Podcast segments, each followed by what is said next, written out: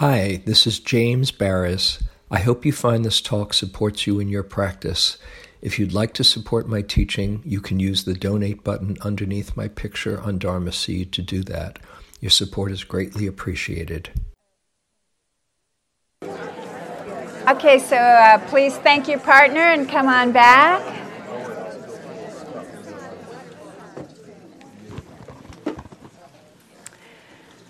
So, anything anybody wants to share?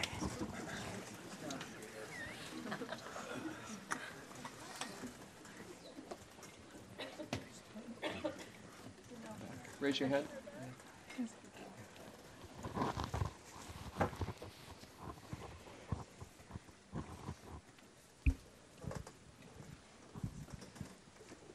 Thank you, sir. I- I think this may resonate with a few people because it resonated between myself and Olga, who I was talking to. The wonderful yet evil iPhone. because it, it makes it so possible and so easy to have all these interruptions in your life and to check email first thing in the morning and before you go to sleep. And we realized that by combining necessary functions like a phone, which you would want to have, uh, you know, uh, around, and then the work related and the internet and the email, it it both makes things easy, but it also makes it very hard to have the separation that we need in our lives. And so we were talking about some of the ways that that we, we deal with that, but I just think it was interesting to note, and I suspect that these devices that are bringing us ease are also insidious little problem makers for this exact thing about really having less clutter in our lives. Uh, what, what were some of the ways that, that you came up with? Ah, well, I recently gave this a lot of thought. I think number number one for me is use airplane mode, which means you can have your iPhone with you, but you don't have to be receiving emails or calls if you're willing to shut off the rest of the world and just have it with you. Uh, or moving the icons that are your work related icons, like email, off the initial screen. But I think mostly for us, it's have a separate camera so you don't need to have your iphone with you when you go on vacation you can actually just have a camera and not the iphone or Radical. or or in or, or in one thing have an alarm clock that's an alarm clock so your iphone isn't waking you up first thing in the morning Great. I'm for it.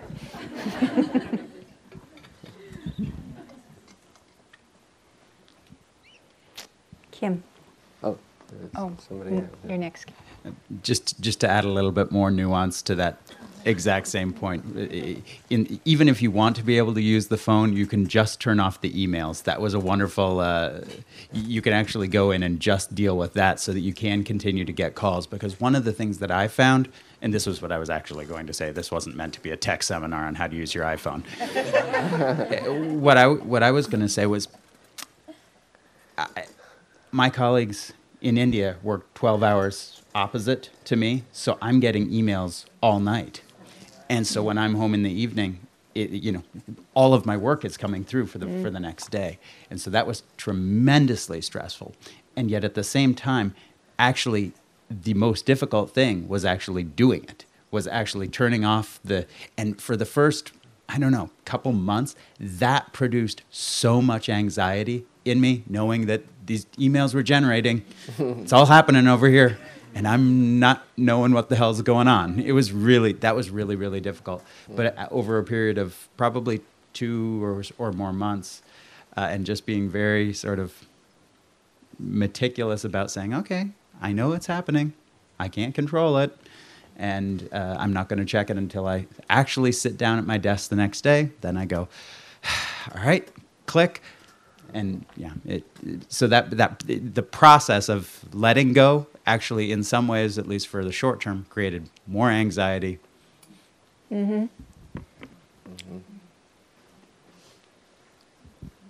Here. Uh, uh, see. Um, Kim. you, do you see?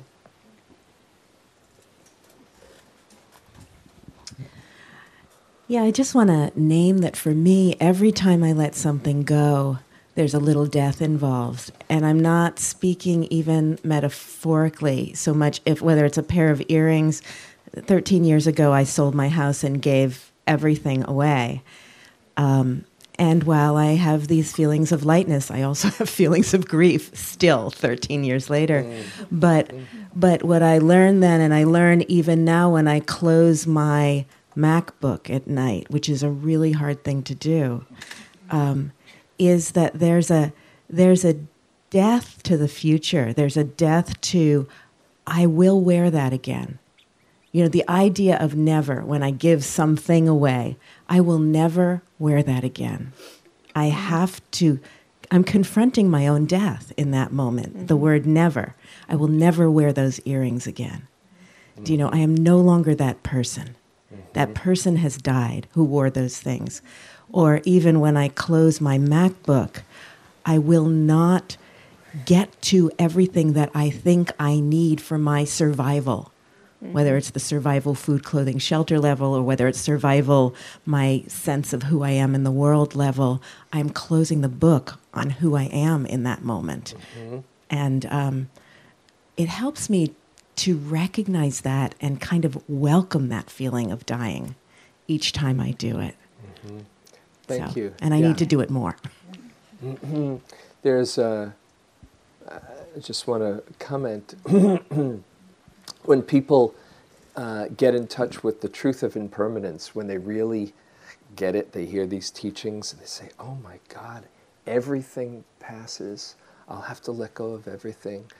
Um, just as you're saying, there is a, a kind of coming to terms with that mini death in every moment. The other side of impermanence, which we can also incline our mind towards is that impermanence means infinite creativity, always a new moment about to come that's never been here before. New relationships, new.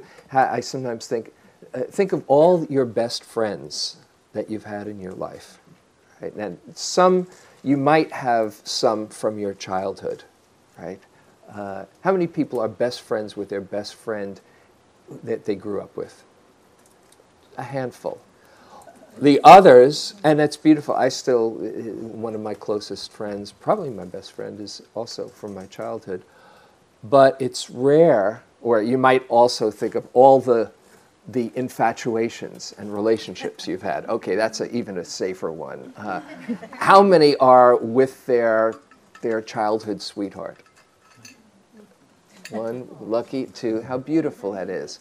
And think of all the, all the, the relationships that you said, if this person wasn't in my life, I would die, or it would be too much. You know?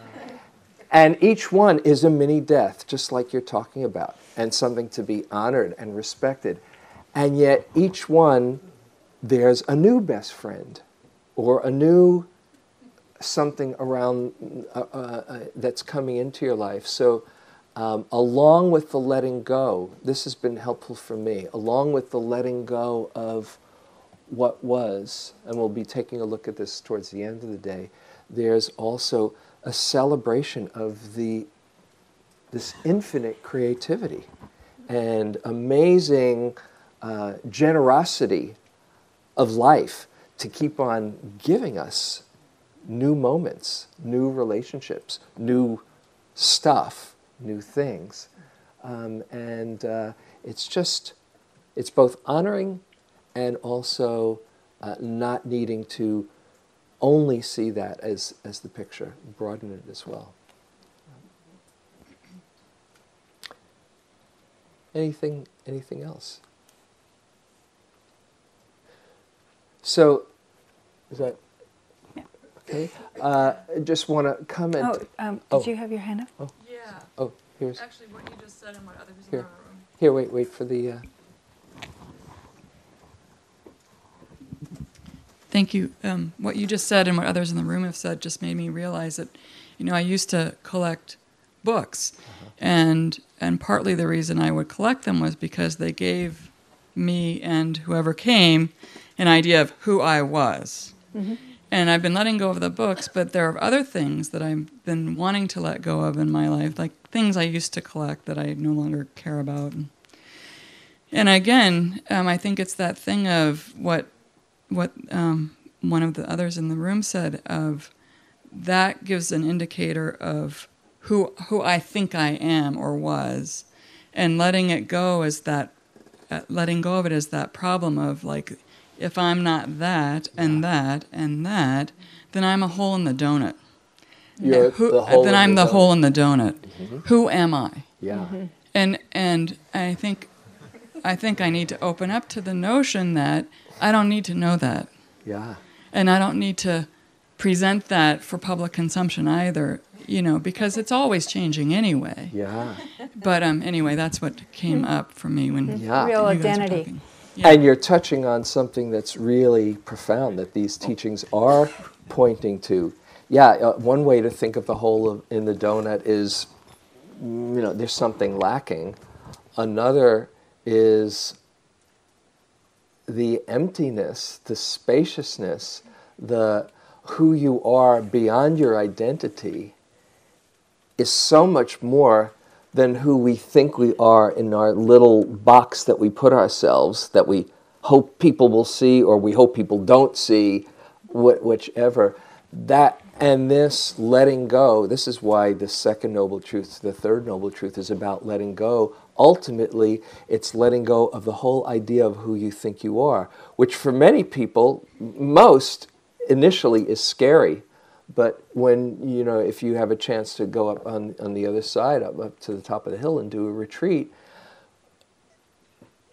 making that leap, that that leap of faith, that you are not going to disappear, because that's usually you know, there's this God. If I really see emptiness, I'm just going to be, you know, swallowed up into the void. You know, it doesn't hurt at all and to see that you're so much more than who you are but it is it, the the holding on to identity is so strong that's that's the the heart of what the buddha is teaching and so you're pointing out something really powerful that the ideas that we have that it will be dangerous are what keep us from our deepest freedom so um, we just have to really honor that, work with it, and maybe take risks a little at a time to see, oh, oh, this is this is not what I thought it was. Oh, you're not going to lose. People will still know who you are. You know, you're not going to lose yourself, but you just are playing yourself in a so much larger perspective. You can dance at playing who you are instead of thinking it's the only show in town. There's something much much bigger. So this is this is what the real letting go comes to. Okay, one last one, and then we'll. Okay, yeah, sure.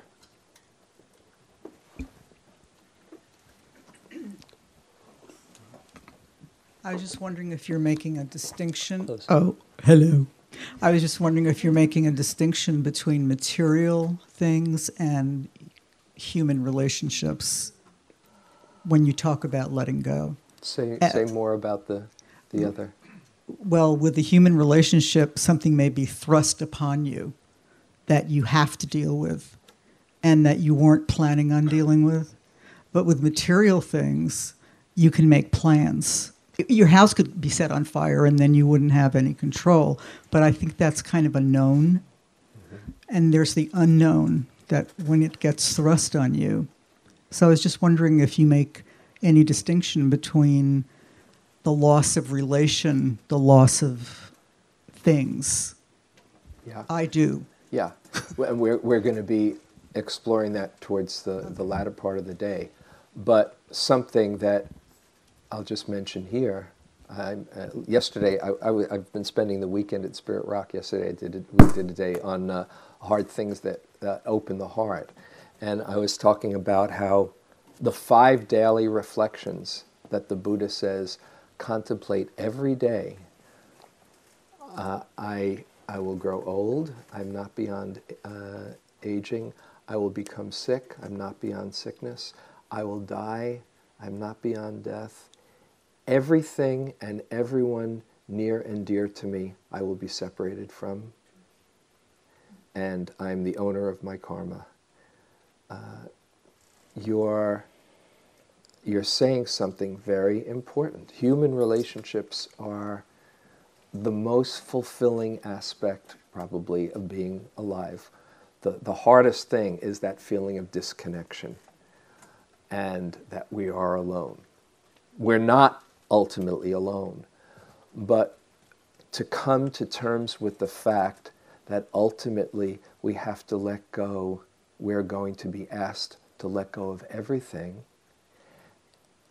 The Buddha says, think about this every day, not to bum yourself out, but to see this is the truth and to delight and rejoice in all the relationships that we have and to know that at some point even that must go and that there's a freedom beyond holding on to those relationships. Not that they, every relationship impacts you. You know, my dad who passed away 26 years ago is, is right inside my heart and he lives with me. It's not that I've let go of that connection, but if my life ended when he was gone, that, that, would, that wouldn't serve him or me or either of us. So there's this balance between celebrating the relationships and ultimately realizing we have to let go of those as well.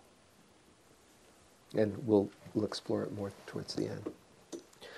So, um, just want to say um, uh, a couple of words, and then we'll uh, mm, and then we'll have a special treat and uh, and end with a, a, setting for the day. Uh, again, you, you might uh, my We're not my, ending for the day. Though. What's that? Ending for the ending for the morning. Morning, right? Don't let go that far. Yeah, sorry. Um, you know, I, it was it was occurring to me as as you went through the the second uh, uh, exercise. You know, somebody thinking, oh, you know, is this new? Okay, so what's new? I need to lighten up my schedule. You know, what's new? I need to get rid of stuff. You know, what you might know all of the stuff that you need for a, a fulfilling and, uh, and expansive life. You know, just like you can read in the, the most basic book on Buddhist teachings, oh, there's, a, there's suffering, there's a cause of suffering, there's, a path, there's an end to suffering, there's a path. Okay, got it. the idea is, and, and I hope as you, you go through the day, that um, to put what you know into practice is, is a major leap. I'm not going to. Uh, that's why we wanted you to share from with you with yourselves. It's not like, oh yeah, letting uh, lightening up your schedule is good. Okay, now on to the next thing. It's like, how can I look at this in my life and see, apply what I absolutely know in my heart is true, not pretend, not avoid, not distract myself, you know, not judge myself for being where I am. That certainly doesn't work. No judgment in here. How can I give myself the gift of well being? That's what we're talking about. And only you can decide, you know, when people when people do the, the joy course, right? And I get these amazing you know, emails. It's true. At first, when they came, is like, wow, this stuff really works. But now, now I get these emails a lot. Wow, this is really making an impact on my life. Thank you so much. It's not that I'm saying anything really new. It's that people are, those people who write an email like that are deciding to put into practice what they know is true. So that's where the magic ingredient comes. Your decision to practice what you know in your heart is true, is real. And nobody can do that for you but you. And if you do it out of guilt or shame or not being enough or whatever, forget it. It's just going to backfire. But if you do it out of, oh, I want to give this to myself because I really, I really do want to feel good about life and more engaged and more space and more open openness of heart. if you choose that, that's the magic. Everything starts with your intention, like, like Jane was pointing out. So when we do this, I, I, as we go through these, I again want to encourage you to just see how could this be relevant for me? What little change might I give myself? Not should I do, but will I give myself to just bring about more space and enjoyment and see this truth of, of letting go in, in our life? Okay? So now um, I, it's a real uh, treat to uh, ask um, Kim Rosen, who is here with us, just taking the course, uh, taking the class, to uh, share. Kim uh, has written a book that um, has really been uh, cherished by so many people called Saved by a Poem. And um, she uh, uh, does these uh, sharings and presentations. Jane and I just listened to the CD from the book the other night, and we're just so moved. We said, wow, that's a good way to spend Friday night. and so it's our real uh, good fortune and delight to have Kim share a bit on these themes, on this theme, uh, with with a poem or or so, whatever comes out. So here's, uh, please welcome Kim. Thank you. Mm. I, is this okay? Sure.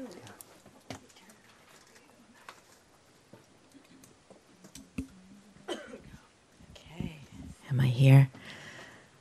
Hi. Well, it's an honor to be here and to uh, add some of the mystical, modern, and and classical mystics' wisdom to the flow of what's emerging from here and from here. So, thank you. Um, there's about 6,000 poems I could recite to support this teaching. So, uh, I think what I'll do, since this is the completion of our morning, going into the silence and then the completion, I'll just do a little rerun um, I'll begin with a poem about joy because that's where we began. And uh, it's a poem. Sometimes I find a poem can cut through the mind in a way that prose can't. So, this is a poem by Mary Oliver called Sunrise.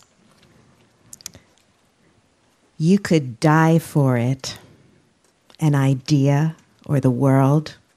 People have done so brilliantly, letting their small bodies be bound to the stake, creating an unforgettable fury of light.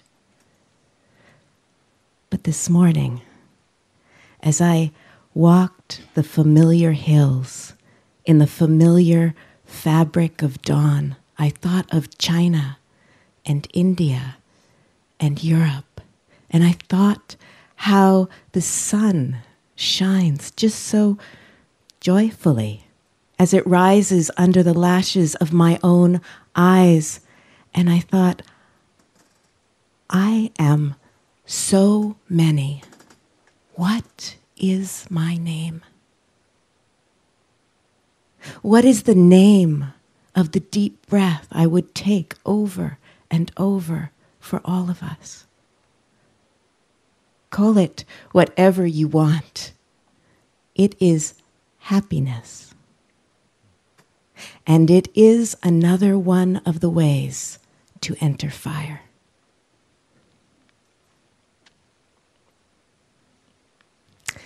So, thinking about letting go of things, there's a bunch of poems by Kabir that come to mind. Perhaps some of you will know these wonderful little book years ago, the Kabir book, which was versions by Robert Bly, because who knows how much is Robert Bly and how much is Kabir. Kabir says, I talk to the wanting creature inside of me. And I say, What is this river you want to cross? There is no one on the river road and no road. Do you see anybody walking around or resting on that bank? There is no river at all. And there is no boat and no boatman, and there is no tow rope and no one to pull it. And there is no bank, no water, no time, no sky, no Ford.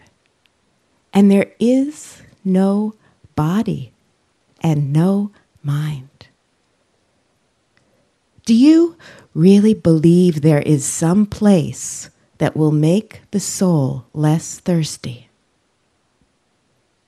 In that great absence, you will find nothing. Be strong then and enter into your own body. There you have a solid place for your feet. Think about it carefully. Don't go off someplace else. Kabir says, Student, just throw away all thoughts of imaginary things and stand firm in that which you are. And in another poem, he says, I talk to my inner lover and I say, Why such a rush? I talk to my inner lover and I say, Why such a rush? We know there is some sort of spirit that loves the birds and the animals and the ants. It's probably the same one that gave radiance to you in your mother's womb. Is it possible you would be walking around entirely orphaned now? The truth is, you turned away yourself and decided to go into the dark alone. And now you are tangled up in others and have forgotten what you once knew. And that's why everything you do has some weird failure in it. We know there is some sort of spirit that loves the birds and the animals and the ants. It's probably the same one that gave radiance to you in your mother's womb. Is it possible you would be walking around entirely orphaned now? It's Kabir. And may I do one more to invite us into silence? This is a wonderful poem. I'm all about mystical poets that are still alive. This is not one of them, actually, but he's recent. take back what I say as soon as I say it. This is by Pablo Neruda, and uh, it's a poem called Keeping Quiet. And in its own way, it's about giving up stuff. Now we will count to 12 and we will all keep still. Let's not talk in any language. Let's stop for a second and not move our arms so much. It would be an exotic moment without rush, without engines. We would all be together in a sudden strangeness. Fishermen in the cold sea would not harm whales, and the man gathering salt would not look at his hurt hands. Those who prepare green wars, wars with gas, wars with fire, victories with no survivors, would put on clean clothes and walk about with their brothers in the shade, doing nothing. What I want should not be confused with total inactivity. Life is what it is about. I want no truck with death. If we were not so single minded about keeping our lives moving, and for once could do nothing. Perhaps some huge silence might interrupt this sadness of never understanding ourselves and of threatening ourselves with death. Perhaps the earth can teach us as when everything seems dead in winter and later proves to be alive. Now, I will count to 12, and you keep quiet and will go. Pablo Neruda, translated by Alastair Reid, and thank you so much for this opportunity. Thank you.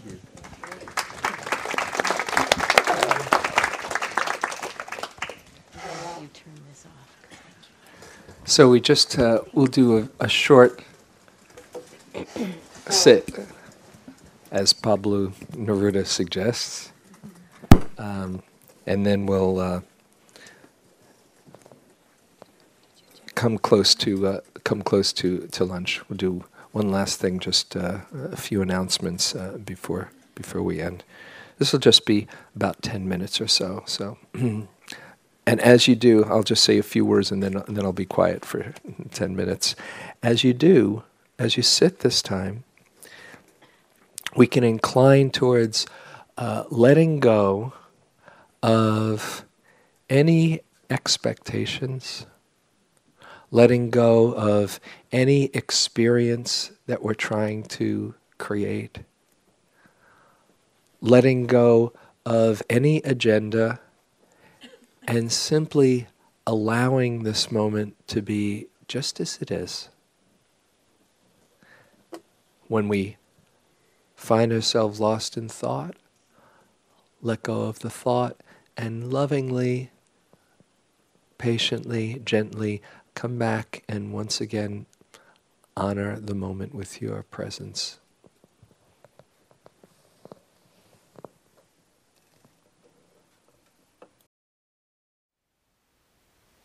Thank you for listening. To learn how you can support the teachers and Dharma Seed, please visit dharmaseed.org slash donate.